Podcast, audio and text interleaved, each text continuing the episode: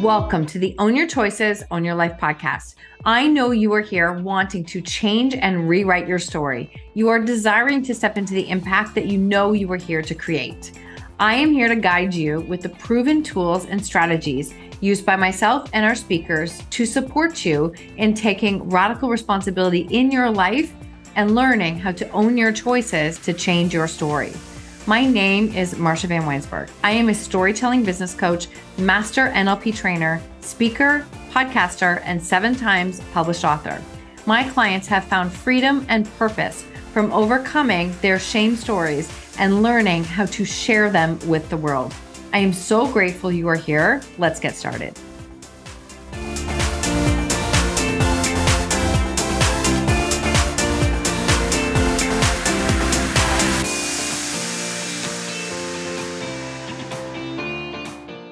Welcome back to the show. Today we are speaking with Justin Brien. Justin is a mental health advocate, transformational coach, inspirational speaker, and author. And his book is called, it's an Amazon best-selling book called Chasing Shadows: Fighting the Monster Within. This is such an incredible episode, and I'm so grateful I had the opportunity to share Justin's story here with you. He there's so many titles that are in front of his name but he also talks about his 16 year battle with alcohol misuse, a 10 year battle with drug misuse. After being diagnosed with clinical depression, anxiety, and ADHD, he became suicidal for six years and almost lost his life. But sitting alone one day in his basement suite, he remembers his why to live and checks himself into a hospital on January 4th, 2019. Since then, he has been over for almost five years clean and sober, and now coaches people in transformation while traveling to speak on important topics such as mental health, substance use, resiliency, inclusion, and choices. This is such a deep episode. And when, again, I said, I'm so grateful that I'm able to have these conversations and bring them to you. We talked about like finding your why and making it your how. That why will anchor you in in times when you are not sure what your next step is or how to move forward. And we tie it back into the story of which wolf are you going to feed, right? We always get to choose. Do we feed the wolf that is angry, judgmental, criticism, comparison, shaming, blaming ourselves? Or do we feed the one of where we want to go, the direction of how we want to live our life? Joy, gratitude, whatever that is, the opposite of what the one wolf is. But whatever one you feed is the one that gets to survive. And he openly and very vulnerably shared his story here his journey with mental health addiction, how he came to the point of deciding to share his story and help so many people in the process, as well as sharing that he has spoken to sixth graders all the way up to um, men in mills and having people reach out to him who are in their 70s saying, Thank you, I've never told a soul.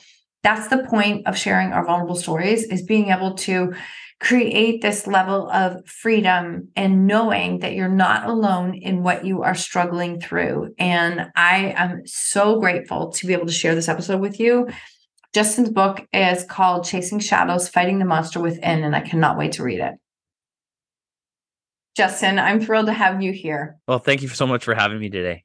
My pleasure. So, you are a mental health advocate. There's a, so many different parts to your story that I definitely want to dive into. I would love it if you would share with the audience who you are today and the work that you do that you love. Uh, so my name is Justin Brien. I'm a mental health advocate. I'm an inspirational speaker, uh, transformational coach, and the author of the best Amazon best-selling book, Chasing Shadows: Fighting the Monster Within what I do is I go around to schools, businesses, and organizations, and I speak on the power of your mental health and how if you ignore it, it may lead to things like substance use. However, I teach tangible takeaways, tools, and strategies on how to work on your mental health. And I really highlight the importance of asking for help because asking for help is a sign of strength, and not weakness. But I also talk about that one thing that we all share as human beings, and that is choices. And that we, as people, have the power to choose, that we will be presented with a lot of choices and decisions we have to make throughout our life. And those decisions can either make or break us and follow us throughout our lives. I like to say, I heard a quote one time that says, Life is the C between B and D. In that, between birth and death, you have a choice. And so I like to highlight those and really talk about them and really get people to really look at and view the choices that they make so they can make smarter ones so that the future them can thank themselves for it. And I also coach people in transformation, taking, you know, looking at their self-limiting beliefs what do they want to change in their lives what do they want to be do or have the, the, typical coach and listen and try to change their perspective and really you know get on a really healthy routine and develop that self-confidence so they can become who they want to be that's amazing. That's amazing. Thank you so much for sharing that. You mentioned there that um, how can a person who's listening to this, how do you know if your mental health is in a space that you maybe require help, require support, or should ask for help? Well, there's a lot of signs and symptoms of struggle with mental health. And, uh, you know, some of those symptoms could be isolation. You're withdrawing from people. You know, you may be saying no to the things that you love. You're not finding, may not be finding joy in them as well. That can be something, you know, the things that you love, you stop doing. But then you mm-hmm. start isolating, you start saying no to people, start stop going to, you know, maybe some groups or team functions or family gatherings. So you really start to isolate in yourself in your room. That is one of the things that I like to do is I stayed in my basement suite and I isolated from people. I didn't want to be around them, but I was lonely, mm-hmm. but I mm-hmm. only wanted to be alone. So isolation is one of them. Like I said, losing interest in the things that you love to do. You just you find no joy, you find no happiness in them. Um, maybe they start to feel like a burden. Maybe they start to feel difficult doing the things that you love. Um, anger, irritability, you know, emotional change can be mm-hmm. signs and symptoms that you're struggling. You find yourself getting angry a lot easier uh, you can't control your emotions. And when you do struggle with your mental health, you're going to have a hard time regulating those emotions. You can go through plethora of different emotions. You can get mad, you can get sad, you can get angry, confused, you can get lonely, depressed, and if it gets gets bad enough, you can get start to get suicidal. And you know, I was suicidal for six years, and it really took a toll on my life. And I'm very, very grateful to still be here. Very lucky too, a little bit of luck. Mm-hmm. But um, there's there's a lot of things that you can start to do that you can really start to notice. It's little changes. It could be your sleeping habits. It could be your eating habits. You're eating too much. You're not even eating enough. Constantly tired you know? People don't realize that when your brain's running all day uh, that's still taking up a lot of your energy. I i, I think i read somewhere it says 25% of your sugar sugar levels go to your brain. So your brain's constantly working and constantly fighting each other you know? Your internal dialogue's fighting. It's negative. It's it's the chitter chatter of you, you know, I'm not enough or you're a failure or stuff like that. That's still taking up a lot of your energy. And a lot of people will get guilt and shame. And that guilt and shame comes from their calling themselves lazy. You're not lazy. instead of asking yourself, why am I so lazy? It's like, why am I so tired? Why am I constantly tired? And that can be sign of depression. But then there's that other things, you know, guilt and shame. And there's a difference between guilt and shame. And guilt is you did something bad, but shame is you are bad. And when you get into that negative mindset, you start to suffer with your depression, with your mental health. You start to blame yourselves for a lot of things. And then that shame creeps in and then you label yourself. And, you know, all, all these things can really take your toll on its mental health. But there's a there's a lot of things that you that you can look out for. That's really helpful. Thank you for that because it makes me think of I don't even know, it's a line in a movie once that it's impossible to be thinking all of those things at once. And it, it's true though. Like we're in this space that if you can really, when we quiet down, our minds are going like crazy. And I just finished Matthew Perry's book, which was hmm. very difficult to listen to, but I'm glad that I did. And one of the things he talks about is like if you could see the inside of his brain, you would see how it never stops. It's literally this constant, constant, constant spiral of not enough, not good enough, you know, the stories you're telling yourself, the guilt, the shame, the blame, all of these pieces. And you can see how it's almost that sometimes it's how do I quiet that? Like you can see how substance abuse can come into play or become a perfect storm when a person is really struggling with their mental health. Yeah, I actually I listen to that. I re- I read a lot of Audible books. same, same. Um, and I, I I love the ones that are read by the author. Yeah. Uh, and he he just he's a good actor. He he's good with voices. He's a good communicator. He's a good storyteller. Yep And listening to his book was hard. I actually like to listen to books while I'm working out at the gym. I kind of like to call it my learning girl, but his book, as soon as it uh, as soon as it came out, I had to I had to prepare myself for it because I knew there would be a lot of overlap yeah. on it. And you know, every time I do a podcast, and especially if I do it with someone that struggled with substance use, it's just like our our stories are so similar, and people don't realize that is, you know, World Health Organization says one out of eight people struggle with mental illness, and that's a billion people in this world. And our struggles are so similar, yet we feel so alone. And my story is it's a lot like his. I wasn't the famous actor, but you know, I was girl chasing. I was didn't think I was enough. I was using alcohol for confidence and I started using drugs and my buddy said I was funny. And I was like, okay. So at 24 years old, I did drugs for the first well, sorry, I smoked weed at 21, but I didn't really count that back then. um, I just but I did cocaine and I and I, I counted that definitely as a drug. And as at 24, my buddy said it was funny. And then I was like, okay, well, I can be funny with by using drugs. I can have confidence by drinking. Like I got Michael's special juice from Space Jam. One shot of this and one shot of that, and I'm super Justin. But there's a lot of overlap, and mm. I've never met someone that misuses substances that isn't chasing something, that's looking for, you know, connection or relief or a pill to their pain, right? It's a way to solve a problem in that you can get instant gratification, instant relief when you have that. I remember looking over, I had a glass of wine beside me, and I was sitting on my bed.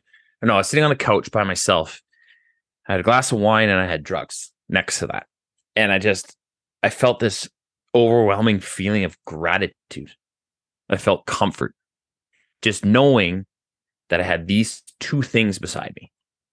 And they were like best friends, like friends. Like friends. Um, like friends. And uh, you know, and you get into that zone, it's it's hard to get out of it because why would I give that up? Why would I want to give that up? It's instant relief. This is what gives me this is what makes me happy.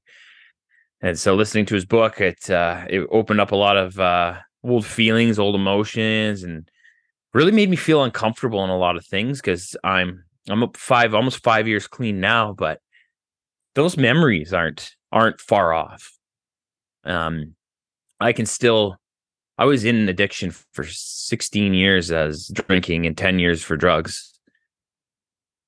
And I can still walk down the road and notice something. Like I still live in the town that I grew up in. But I mean, I I, I did move away and I kind of lived the gypsy life, kind of chasing bartending job for bartending job because I'd, you know, just ruin that one by drinking on the job or coming in drunk. And uh but I can still have those those emotional triggers that just come up out of nowhere. So, you know, even though I'm five years out of it, you know, you still feel it, and I still actually get using dreams um, to really? this day. Yeah. Okay, that's wow. I don't think anyone's ever shared that on this show. So, using dream is that a dream of something that happened, or you are dreaming that you're using again, like that a- you're using again, and those those aren't good. Those are nightmares. Uh-huh. Uh, I've gotten a little better. It's you can feel the disappointment. It's so weird. It's you're so disappointed, but by the end of it, I'm usually telling myself, "Wake up! It's a dream. This is a dream. This isn't real." And then I have, to, and then I wake up, and then I'm like, "Oh, I won't even drink a more than a point zero beer, not mm-hmm. a point zero five. It's just I'm weird like that." But it's that the sobriety days built up that you don't want to break like that's a that's a that's a promise. That's a non-negotiable. It's a promise to yourself. And when you're dreaming that and you think you broke it, that's that's devastating almost. I I can't even imagine that. And I think that our subconscious mind is always going and it remembers everything and it's like where everything lives and the, those emotions are there. And you know, who knows why that comes up for you. And I'm sure that stirs up a lot and at the same time is this like look at how far i've come and look at what i've done and so i can't yeah thank you for sharing that with us when we're in this space and you said so you spent 16 years dealing with addiction is that with alcohol and then that's with alcohol yeah and with drugs So 24 being the first time, and you can almost see how, you know, somebody says, Oh, you take this and now you're funny. And it creates this almost this positive loop of, okay, well, then this is what I'll do. Were you, if you can look back at that and just for sharing in, again, I'm not going to spend the time referring to his book, but the one thing Matthew Perry said, and I've heard many guests say this, that he felt so different the first time he used. He felt like it was the solution that he had been chasing. Like that was the feeling. And he said, I knew I was different because everyone else around me was fine having a few drinks. Me, if I, as soon as I had the first one, the rest was a write off. That's the direction that it would go. So, your being your first experience of drugs at like 24, how did it go from there like was it a gradual change or was uh, did it did the addictive experience happen very quickly? Oh, right off. It happened very, I graduated from drug use or from alcohol use to drug use is what I tell people. Now I was a bartender in Vancouver. So I lived right downtown. I lived in the nightlife. I worked till 2 a.m. Um, yeah. But you meet so many different kinds of people and you meet good people and you meet people that do other things. And so I could get it whenever I wanted. Hmm. Right. So I would actually get off work and I'd go out and I'd drink a little bit and then I'd phone up, dial a bottle, have more alcohol waiting for me when I got home, but then they could also drop something else off for you at the same time. So I ended up using by myself basically, you know, two or three nights a week, but I was drinking every night. Um, but I was doing it by myself.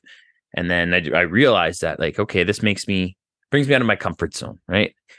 So I'd have an algorithm of how many drinks I would have before I left my house sometimes. I'd have this like a mini Mickey, and then I'd make me comfortable to go to my friend's house to even talk to them. I mm-hmm. get to the bar, and if I was getting uncomfortable, I'd be like, okay, well, I have to have a couple more shots. And then, okay, really uncomfortable. Okay, well, i've got to do some drugs. And then all of a sudden, boom, I would do cocaine. And then Chatty Cathy would come out, and I'd be oh, this confident person walking around. And I would dance, I would talk, I would have fun. And then all of a sudden, you don't have fun if you don't have that stuff. That's the story that you tell yourself. And the stories you tell yourself is what you start to believe.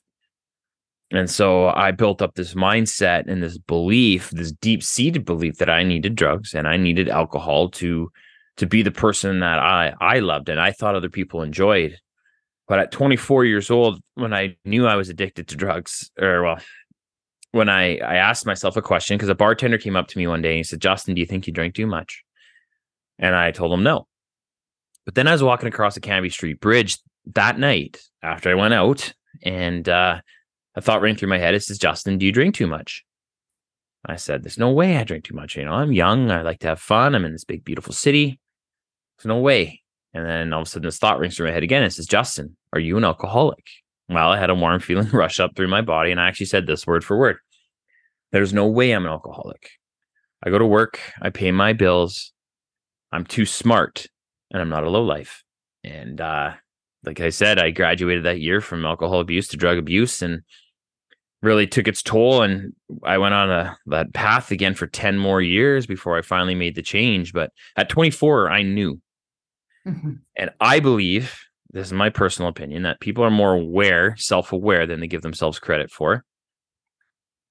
And people don't like to be self aware because once you admit it, when it's the first time that you admit something's wrong or something's real or what your truth is, that means you have to change it.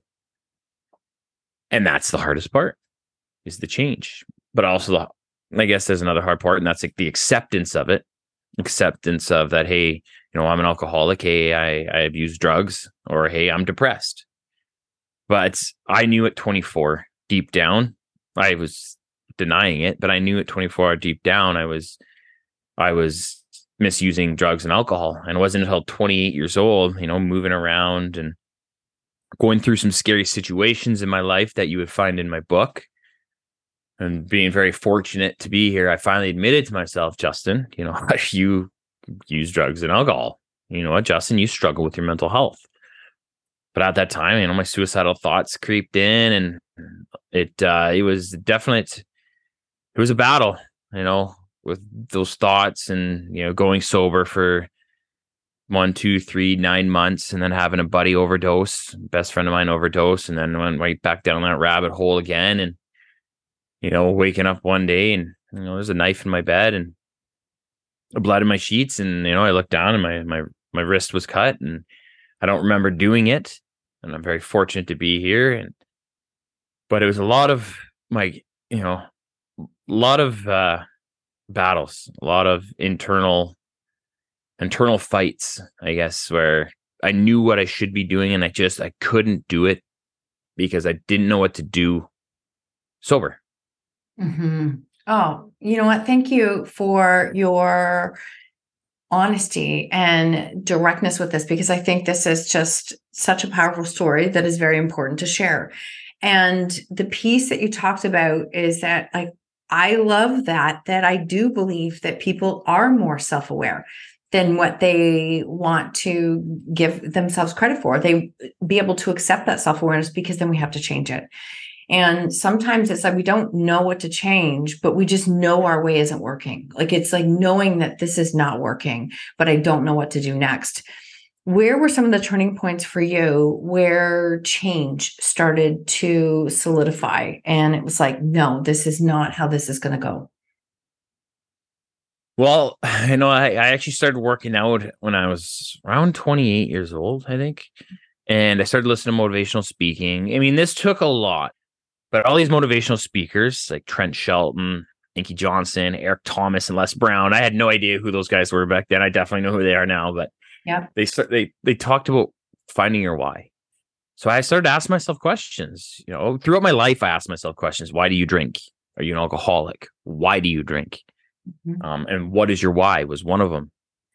And uh, so I got together with this girl and we were on and off again. But my drinking was ultimately, you know, it was out of control. We broke up, but we kept in touch. And then one day she came and says, "Justin, we need to talk." And uh, so we met up, and she's like, "I'm pregnant." She's like, now you don't have to be in this baby's life. I don't expect you to. You don't need to, but I'm having it. And I was like, "There's no way I'm not going to be in this child's life." Mm-hmm. So we ended up getting back together, and um, I ended up crashing a car.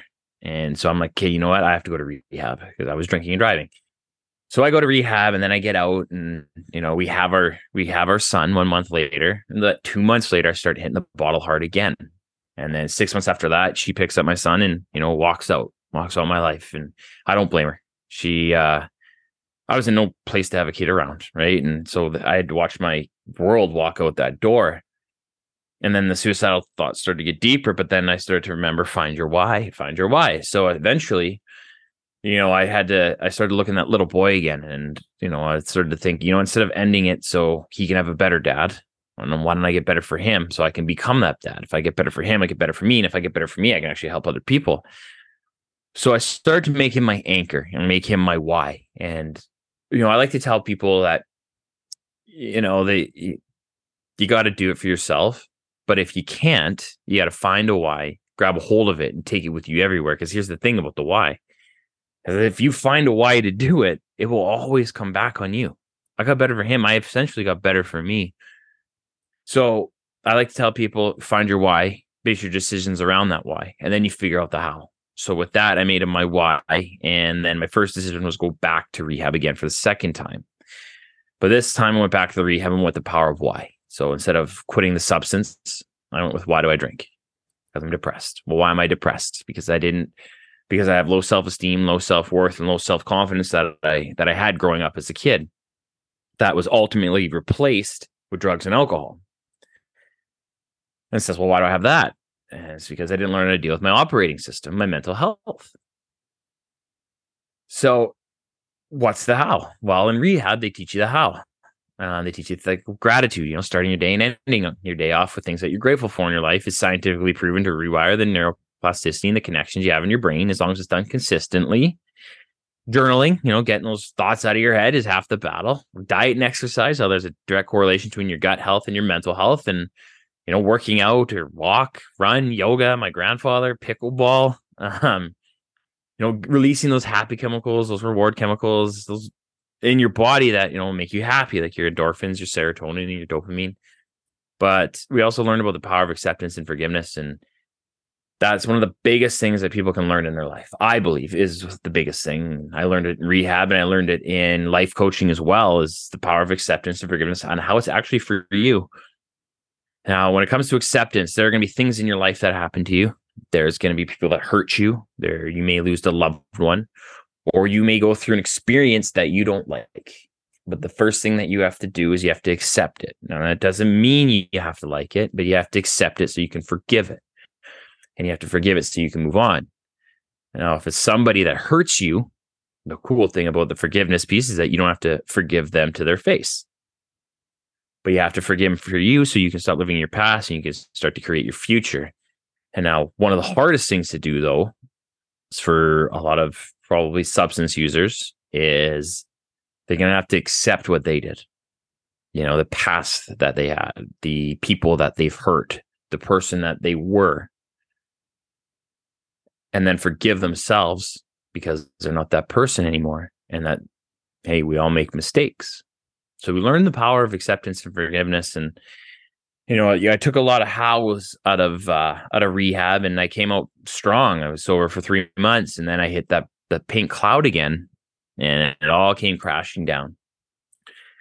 And then finally, two months after that, uh, I found myself sitting in my basement suite alone you know, looking at photos of my son, looking at his looking at his toys in the corner, his hockey sticks on the ground, and he was would have been two or three at that point, three, I think. And I was like, man, Justin, you got two choices here. You can either end it or you can get help. And on that day, I, I phoned my mom and I said, Mom, you need to take me to the hospital. So she took me to the hospital. And uh, on January 4th, 2019, I finally said out loud in front of my dad, my mom, and a counselor that I had, if I was going to continue to feel the way that I did, that I had a plan, and that plan was to end it. And ever since that day, I'm coming up on five years sober. I'm back together with the mother of my children. Now we have another baby girl, mm-hmm. and uh, she doesn't listen to me. I just had to throw that in there. Um, I don't think she ever will, but it's okay. She's the little princess um another baby girl and I be was able to write a book, go back to school, speak in front of like everywhere from grade six to people that are 70 years old and really try to give them some hope, some inspiration, some knowledge and wisdom and let them know that they don't have to be their past, that their diagnoses don't define them, that they can create the whatever version of themselves they want to create.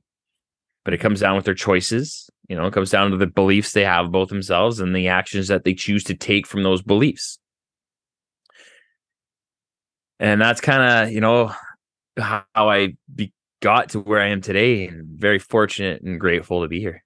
Oh, thank you for sharing everything that you did there. And I just there's there's so many nuggets and so much power in the words that you're saying and really you know if if you don't whatever stories we're telling ourselves about ourselves, that's what we believe. And that's what our beliefs then stem from. And the beliefs then become like what we say yes and no to, how we show up for, what we believe we deserve. All of that work is so incredibly powerful. And I think that I'm I'm just imagining having you speak in front of, you know, so many different age demographics. I think is really powerful because these are the topics that people don't like to talk about. These are the pop, mm-hmm. these are the topics that people don't like to put their hand up and say, Yes, I've struggled with that. But I can say firsthand, I mean, I we always joke about it being like six degrees of separation. It's not, it's not. It's like one, two degrees max. Everyone I talk to, there's somebody in their life, it's them, somebody personal, somebody direct connected and they're like, oh my God, nobody's talking about this. So I think of people that you're having an impact with who have spent most of their life hiding this story, whether it's them directly or somebody personally in their lives. And you're opening up these conversations for, you know, let's let's talk about this because the more we can do this and normalize it, then shame goes down, right? We can stop mm-hmm. feeding shame. Where was the point if i can ask? Because it's one thing to put your sobriety as a priority and take care of you and it's another to take your story to the level that you've done it. That which i think is fantastic. I love when people do this. But what made you say i think i'm meant to do something with this two weeks out of the hospital I spoke at a school for troubled teens and looking over their faces, I was like, wow, this is this is really powerful. Yeah, like, and I want to I want to change that. So I don't want people to ever feel like me. I remember one of the worst feelings I've ever had in my life was um not wanting my son to be like me. It's like here I'm bringing in this this child into the world, and the thing that I'm scared of is that he's going to be like his father. You know, you you think that you would want your kid to be like you. It's like, yeah, I'm bringing my kid to be like, like me. I bring this kid in this world. I want to be like me. I want him to accomplish everything I have accomplished. And then I'm like, what have I accomplished? I'm a professional drinker with a drug problem. I can't keep a job. I can't keep a girlfriend. I, you know, I, I'm suicidal. I'm depressed. I'm sad. I live in a basement with tinfoil on my windows. It's like, why would I want him to be like me? And then I found that I can change that. Mm. Right. I can I can help others see that. I can help others realize that, you know, drugs and alcohol don't love you. They are an escape. Um and that if you're struggling, ask for help because it's so hard to do it alone and you don't have to because when you start when you try to do something alone there's so many things that you're going to miss. Like could you build a house by yourself? Maybe. Be pretty hard and it would take you a very long time yes. to put up all those walls to make up braces so you could pull that wall up. But what if you built a house with one other person you know, and they helped you lift those pieces, whatever's heavy to get it up there that filled in the gaps of the stuff that you couldn't do. So I get to show people that now. And I've lived quite the life where I, you know, I've played junior hockey, I've managed restaurants, I've worked up north in the patch, I've worked in mills, um, that I can relate to a lot of people. Like I can speak at schools. I can I, I got the opportunity to speak at, you know, three different mills and that was tough because I'm in there with 90, probably 8% males that work in the factory part mm-hmm. and uh, within arm's distance, talking about crying, talking about suicide, talking about depression, talking about drug use. And that was tough, but it, it's good because, you know, a lot of those guys don't open up. They, we just don't. We live by the man up stigma that, well, I'll be better tomorrow but they don't realize that you know 75% of suicides are men. Now here's this that is a stat what they don't but i mean that doesn't mean that men try more than women. Mm-hmm. it's just unfortunately and this is a weird way of saying it is they're more successful i was just saying more successful. Yeah and it's it's a really weird way to say successful um unfortunately but uh it's because maybe a lot of them feel like they I know for me personally, I kept calling myself a loser, you're pathetic, you're a failure, man up, Justin. Like those people aren't struggling. Why are you struggling? You're weak. When and then I, I was slowly killing myself just by my words and my actions and my unwillingness to be vulnerable. But I found being vulnerable has saved my life. It's brought so much greatness into it and uh very fortunate to have what I have by just speaking out. But I've been able to speak to all these different kind of organizations and people because of the, crazy life I've lived of being a gypsy and, and, doing a lot of things. But you know, I'm lucky to be able to do that. Mm-hmm. Your your story, I can I could just picture you speaking in a mill, and um, I think we also have I I would love to say I think it's better than what it used to be, but I don't know. Is that we there's a lot of pressure in men not being able to share these experiences, the emotions, the feelings. And by you going into an environment like that and sharing in the way that you are, you are normalizing that it's okay to feel certain things. And I think that in itself is really powerful because that is not something that the message is being given to boys and to men. And I think that, like, I, I think that's incredible. I really do, because I've been saying for um, a number of years, it's been six years since I published my book and shared my story. I have been in a space where I see so many women who are out sharing stories, sharing vulnerable stories. But I mm-hmm. kept feeling like we've we need more men. We have got to have more men out here sharing. And it has to feel safe for them to be vulnerable to do that. And mm-hmm. that's going to come from men doing this. I actually heard Lewis Howes speak um, probably five years ago, and he mm-hmm. spoke at a women's event. There were 600 women, and he talked. And I actually was able to go up and meet him directly afterwards. And I was telling him a little bit about my story. And I remember him saying that we need, like, I know most women think that they're speaking for other women, but he said, a lot of you are moms, you have boys. We need you to start to have these conversations because we need to normalize things for boys to make it okay for them to feel their emotions and to do these things. So I've just been so drawn to seeing in the last couple of years. And I, I actually get to work with a couple of men who are putting their stories out there to share. And I think there's so much power in it. And mm-hmm. there's a big demand for it. Yeah, no, absolutely. Uh, and one day, my son he wants to come see me speak. He's only he's turning eight this Friday, but he, he's not ready for it. Um, I don't usually speak to anything under grade eight. Yeah. Um, although I've spoke to a grade six, seven class in Vancouver at, in the downtown east side mm-hmm. because you know they get it.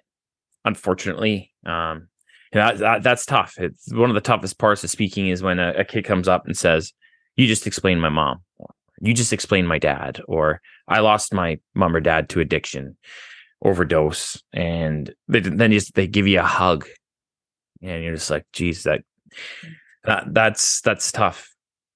But i know my kid is going to read my book and he'll probably probably i'll let him read it when he's 12 um he's smart he's a pretty smart kid he's pretty self-aware.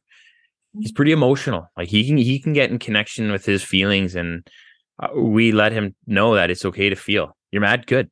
Sad, good. Feel it. Let it out. Yeah. What are you? Don't hide from those emotions. Except for the times where you know he takes his little scooter to the skate park and falls and you could tell he wants to cry because it hurts so bad and he's biting his bottom lip. And I'm like, okay, that's that's okay. Well, you know, that's fine. but if it's an emotional thing of a, a feeling, instead of like you know having a, a having a boo boo i'm mm-hmm. like feel it. Allow it to come. But don't be afraid to um, cry in front of a man. You know i uh, i did a podcast last week. I forget if it was last week or two weeks ago and i cried on it. And that was the first time i ever cried on a podcast. And then she cried up and i told her my eyes were sweaty and she didn't believe me. But you know a guy who was on my Facebook, he puts out, you know, he's like, okay, calling all alpha men and stuff like that. And he's like, do you think it's okay to cry? And I said, yes. And he said, he's like, you're a rare treasure. He's like, thank you for sharing. And I shared that I cried on the podcast, but he, you know, he's one of those guys that says he's an alpha man, but he, he says it's, it's okay to cry as well. Right. And so it's, it's good to see that, you know, some of these, you know, they call themselves alpha men. They're saying that it's okay to cry.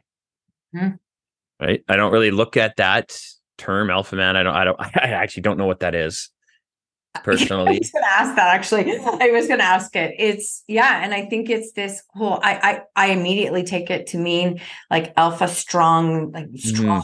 Mm. But I think vulnerability is incredibly strong. I think sharing yeah. your emotions is incredibly strong. Mm-hmm. So I guess we have different definitions. It was a good thing to see what he said, right? And I, you know, I, I think some of them look at like you know, being an alpha man is is like taking responsibility for yourself, yeah. saying sorry, opening up, mm-hmm. speak it, don't hide it. You know, that's you know, that's, to me is I guess maybe that de- definition, but it was really cool to see because I was wondering what his response would be. But I was like, I'm putting this, and he said, "You're a rare treasure," and I was like, "Oh, that wasn't what I expected, but thank you." See, so it was good to see that, and I think I think it's getting more accepted these days, right? And you know, being crying is crying is crying. It's okay to cry. Doesn't mean you're weak. It does not. It, does not. Feel. It means you're human. Yeah. And feeling those feelings is like now we're back to the beginnings we were talking about this piece of not running away from your emotions, not running away from trauma and pain and not avoiding it, right? Like allowing yourself to feel it. Because I was reading something just last week and it talked about that the emotions that we feel. So when we feel an emotion, we actually only feel it physiologically for 90 seconds. Past 90 seconds, we are now feeding, we've attached a story to it. And so if we can allow ourselves to feel it and let it move through us, then we're not making it mean something about us. It's when it stays and we push it or avoid it is now it the feelings are still here because we're not processing it. And so now we have no choice but to attach a meaning to it. And the meaning is always like, I suck or something is wrong with me. And so it's amazing what those emotions can do to us, like physiologically, when we don't allow ourselves to process them. Mm-hmm. Well, there's that uh, quote. Um, which have you ever heard? It? Which wolf do you feed? I love that one. The two, yeah. the the um Aboriginal story with the yes wolves, right? One is greed, anger, frustration, all those pieces, and one is joy. And the boy asks, like, which one do which one wins? And he says, whatever one you feed. And that I yeah. I I come back to that one so many times because I love that message. Yeah, actually, I have it in my book. Just it's it's because it's so true. it's like, okay, I feel like drinking, or I feel like staying sober. Well, which which need am I going to fill? The need to feel comfort, joy, happiness right away, or in the need to be uncomfortable and feel love and connection with my true self, right? As but then there's is that greed. There's you know that's it's which wolf are you feeding? And I'm yeah, it's it's a great quote. It is. It's a great quote. Speaking of your book, so chasing chasing shadows. Did you have a hard time coming up with the name? Because I love the name. I absolutely love the name. Did it land on you right away? No, it actually was going to be finding happiness at the bottom of the bottle. Mm. Because I found it twice, right? I found it when I drank the bottle. Oh, yeah, I feel great. But then after my last drink at the bottom of the bottle, and I put it away, mm. I found different happiness, real happiness. So it's going to be finding happiness at the bottom of the bottle. And then I was like, I don't know.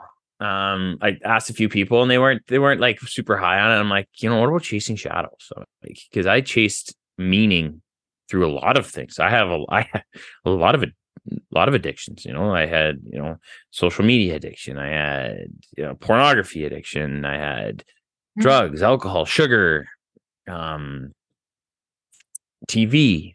I had tons. You know, sometimes I'd go in that shopping mode, buy buy a bunch of stuff to feel better about myself. I was searching for love and connection through anything I could get, anything.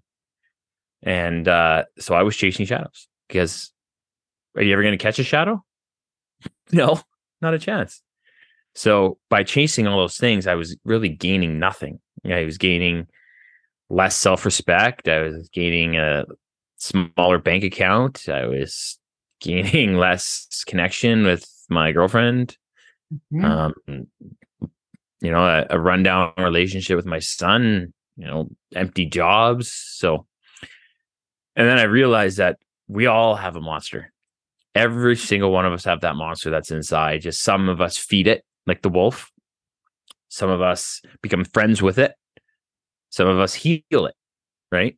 And some of us talk to it, have a relationship with it. And it's when you have the relationship with that monster, and you know, because it's not, it, it might not never go away, but it's you know acknowledging that it's there, talking with it, and trying to work through it together.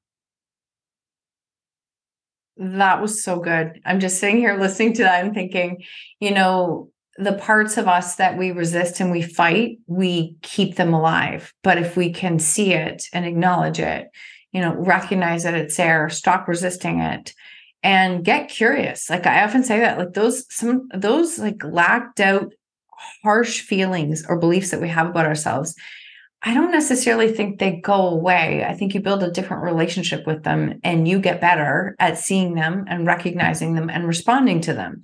I think it's this expectation that, you know, as I do more work on myself, I will never have a living limiting belief or a doubt again. And it's like, no, that's that is not true. I don't think that sets you up for success. But building a different relationship with it, as you just shared, I love that. I think that's incredibly powerful. Hmm. Well, it's yeah. The more you resist, persists, right? Oh, it So does. the longer you you run from the monster, the longer you run from your truth. You know, it's it's gonna catch you Mhm. eventually. Like, you know, when you know, you as a man, you run from your feelings. How is it gonna catch you? You can you can be successful all you want, but it's gonna come out in your emotions. You're gonna be shorter. You're gonna be more irritable, and you're that's gonna be carried to your family. Mhm. And when I when I first got sober, I went back to work. I got back together with my family. So after six months of being sober, and they just say don't do anything for six. They they tell you to not do anything for a year, a full year. Don't make any huge decisions after after getting out of rehab. So I went to school, to work, back together with my family, and all of a sudden I'm around people 24 hours a day when I was used to being alone. But I was so focused on not going backwards that I started to become, you know, irritable and burnt out because I was chasing success and success in the wrong areas that I wasn't fun to be around. Even though I accomplished a lot, what is success? Success isn't things, and it's not money. Success is self-respect. Success is, you know, having the love from the people around you. You know, that's success to me. But I was, I was uh, just trying to make up for such lost time. 16 years of living in the dark in the shadows. I was trying to make up for it too fast and then i started to ignore my feelings again. What was really going on with me and not being you know 100% truthful to how i felt that i started to become you know that emotionally angry person for a little bit there. And you know i started to distance myself from my family and that and that's what can happen if if you if you want to live by the man up or if you're chasing something like things and money and you know worth that uh, you're gonna you're gonna start to lose a lot more than what you gain So it's so interesting what you just said there because whether you're chasing the shadows or you're chasing success, whenever you're in the chasing mode, that is not necessarily going to bring the best out in you. And, you know, we all know like we have to be able to be in a space of being grateful for where we are, what we have right now today. And I mean, I'm curious what practices you've mentioned a few, but what practices have made the most difference for you in supporting you on a daily basis? um listening to podcasts of guys like me you know what they how they struggle and what they did to get better but also listen to their vulnerability and listen to them speak their truth and be real. Like hey i struggled with this but now i'm doing this. Mhm. um the gym. The gym has been one of my biggest antidepressants ever. Um it just makes me feel good there. And i like to listen to books and motivational speaking and all that kind of stuff. Um being able to coach my kid in, in sports is is fun and you know um gratitude reminding myself what i'm grateful for and just it's just being around you know the people that that support me and encourage me and uplift me it's it's it's a big help Yeah, there's so many different things that you can layer on. And as you're saying, like you just you have to practice, do, give feedback, see what feels good, and then just keep making those things a priority. You're speaking in so many different, and you you shared a couple there, but I was gonna I did want to ask you like some of your most impactful speaking talks that you have given. Do you have a story that you want to share? so there was a time where you know I- i didn't think i was going to see my son score his first goal in hockey. I honestly didn't think i was going to make it. And i talk about that in my speech. And i talk about how my girlfriend left me. And at the end of my speech i say because i asked for help i was able to s- get back together with the mother of my children who's now my wife. And then all of a sudden school just erupts. Like because it was a grade 8 to 12 so there's like 500 kids 600 kids in the gym and they just erupt. And then i'm like and i got to see my son and i tapped the, the puck of his first goal because a, a hockey dad actually brought it to me at work and i didn't know. Mm, and he's like this is taylor's first goal and um nice. and then i say and i got to see my son score his first goal in hockey. And all of a sudden they erupt again. And that was probably one of the coolest uh coolest experiences i've ever had as a as a speaker was was that um you know being being hugged by kids because you know they're in pain is you know when they get a little bit of relief from that hug is is pretty cool um but speaking at mills uh and, or like in the trades i've spoke as well having a guy come up to you and say thank you is like an older guy too, like in his 40s, his 50s, and you know, I've had him in their 20s come and shake your hand and like and be vulnerable with you. That's a really empowering feeling because not a lot of them do that. Mm-mm. And it takes a lot of courage to open up to another man because you don't know if it's going to be reciprocated. You don't know if it's if they're going to judge you, right? You don't know if they're what they're thinking, but a lot of it is what you're thinking about yourself. But that that's pretty cool as well. Yeah, I think that you, I'm guessing that you have set up an environment where it's very safe for them to feel vulnerable to share right? This is a piece we want we all want to say yes let's open it up and allow people to be vulnerable. Let's open it up so men can share more of their emotions more of their experiences.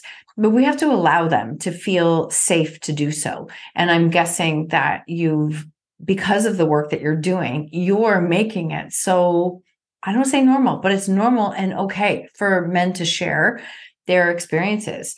And it's very interesting because it makes me think uh, my father in law is 80, he's going to be 81. I wouldn't know it. Um, truck driver his whole life, like rough around the edges. The conversations that he and I get into, sometimes even my husband's like, wow, like, wow, I can't even believe dad talks like that. I'm like, but I ask him questions and I, I'm open to having it. And it creates this space where it's safe for him to ask and say what he's thinking and it's amazing because I think that that can be at any age, right? Some people say, no, mm-hmm. no, it's like they're too old and they're not going to change. I don't agree with that. I think that there's room for anybody to open up and allow themselves to be seen and heard and be vulnerable. And I think that that's probably what you're doing is because of that, you're uh, you're normalizing having these kinds of conversations. Mm-hmm. Well, I you know I think a lot of it is I'm I'm a six foot three, two hundred and thirty five pound physically fit guy with tattoos uh, you wouldn't expect to, you know, come up and a hockey player, right? Yeah. To come up, hey, I cry. Hey, I'm I'm I can be emotionally damaged. so I don't. I'm not that guy that usually would, would people would expect, right? And so I, I I try to stand up there. I try to stand tall, and I try to be proud, and I try to talk about the highs. I try to talk. I I definitely talk about the lows, and I talk about my truth and this is my reality. This was my reality. And I, I tell them still, I still get depressed. I can get sad and I can get lonely and I can get confused and I can still get angry. But I also taught myself a lot of coping mechanisms. And I also have a counselor that if I get knocked down and I can't get myself back up, I reach out my hand and let him grab it. Mm-hmm. Thank you for sharing that. I was going to ask you that is what do you do when you still have days that feel challenging? Yeah yeah, it's definitely to talk about it. Um, be open, and you know, if if I feel like I need a counselor, I, I go see my counselor. It's just that simple. That's amazing. That's amazing. So what is up next for you? So as you are you continuing like you're doing regular speaking engagements, etc., and working with clients? Yeah, I have coaching clients. Um, going to a school this week. Uh, I got a couple junior A hockey teams next week and uh yeah, just getting in schools, trying to get into. I just spoke at the Ronald McDonald House in Vancouver. Um, that's good. We actually, for the birth of our daughter, we spent six months there. I saw that in your notes, and I was going to ask you about that period of time. So, how old is she now? She's two. She's so this happened. I I got tested a lot out of sobriety.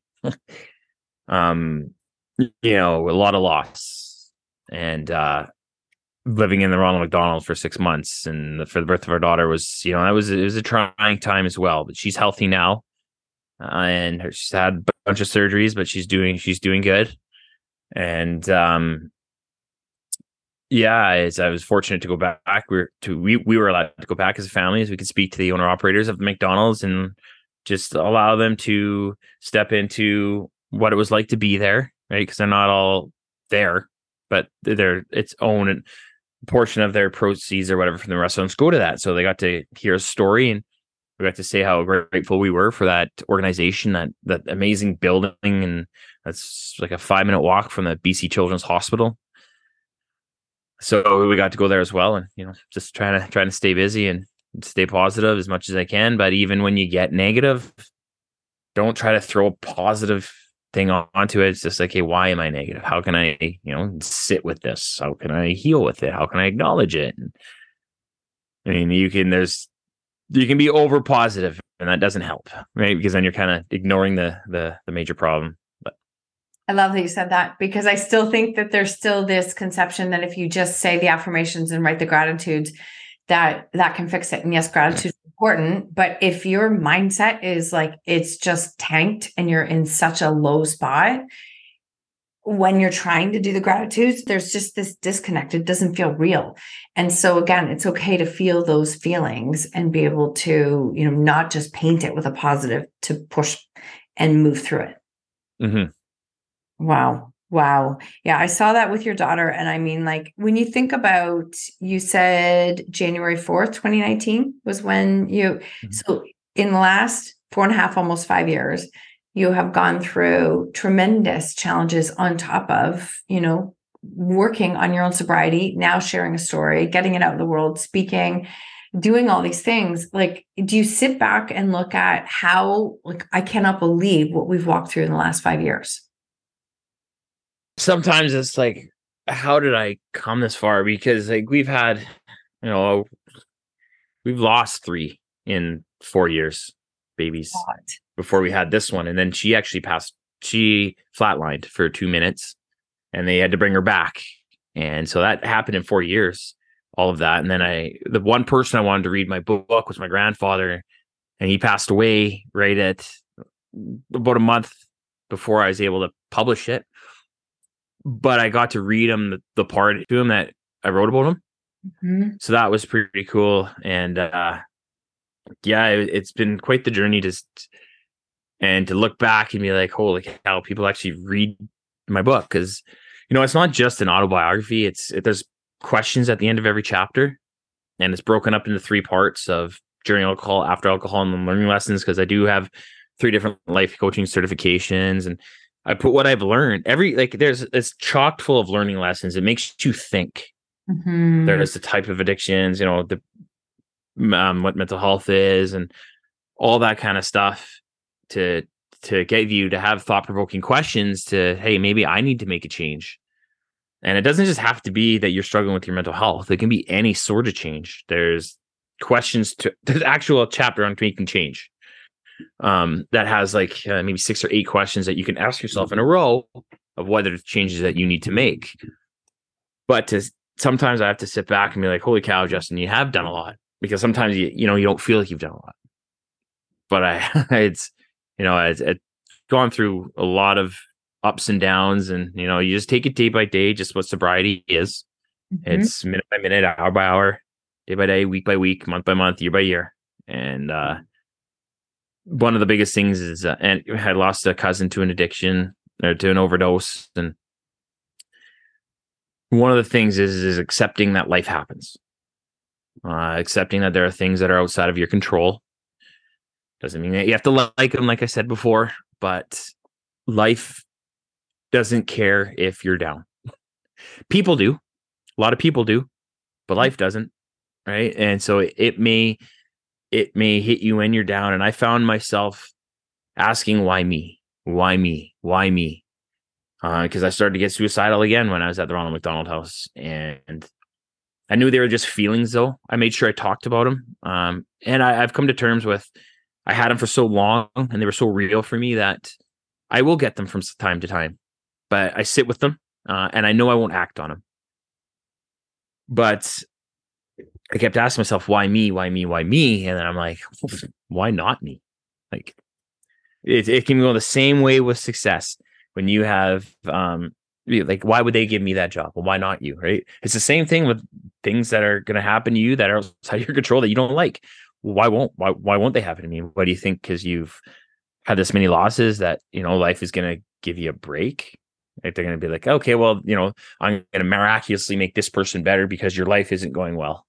And I think coming to terms with that, um, knowing that hey, you know, life has to continue on, and sometimes it's going to be good, but sometimes it's going to be bad, is is really helped because I have had a lot of blessings happen to me. I am still here. And there's only one thing that separates me from my cousin, my best friend, the overdose, and that was one bad bag. that's it. Like I'm lucky to be here. And uh so I've had a lot of blessings. I've had a lot of good things happen to me in my life and just have to remember the good times and try to deal with the bad times and see how where life takes you. Yeah, one step at a time, as you just shared, one step at a time. That's so powerful. Seriously, thank you so much for everything that you've shared.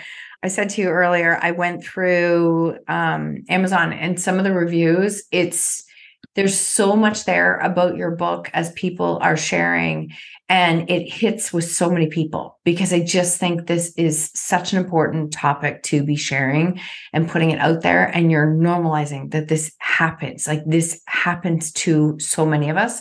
So I thank you for the work that you're doing and everything that you continue to do. I will make sure everything is in the show notes. Where's the best place for people to connect follow and learn more about the work that you do? Uh, you can connect with me on Instagram at at Justin Brien 19. That's J U S T I N B R I E N 19. Um, you can email me, justin at justinbrien.com. You can go to my website, www.justinbrien.com. You can go to my order my book from there. It's on Amazon, it's on Indigo, it's on Chapters, it's on 39,000 different retailers. Um, but uh, yeah, you can find me anywhere uh, DM me if you like this podcast episode. Let me know what you thought. If you have any questions, I'd love to hear from you or email me. Let me know how it was. And um, I'm really grateful to be on the show today. Oh, I'm so grateful to have had you. I have one more question, and it is what lesson in life are you most grateful for? That you can turn your lessons into blessings. I love how sometimes when I ask this question, people stop and think forever. And some people are like, nope, there's my answer right away. And I love it.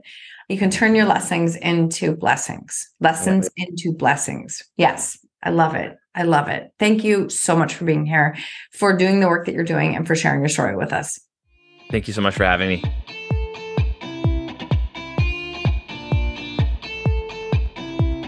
Thank you so much for tuning in to another episode of Own Your Choices, Own Your Life. If you love this episode, I invite you to tag me on social media with your takeaways or share it with a friend. Please, if you feel called, take 30 seconds to leave a five star review, and I will be forever grateful. Until next time, remember when you own your choices, you truly own your life.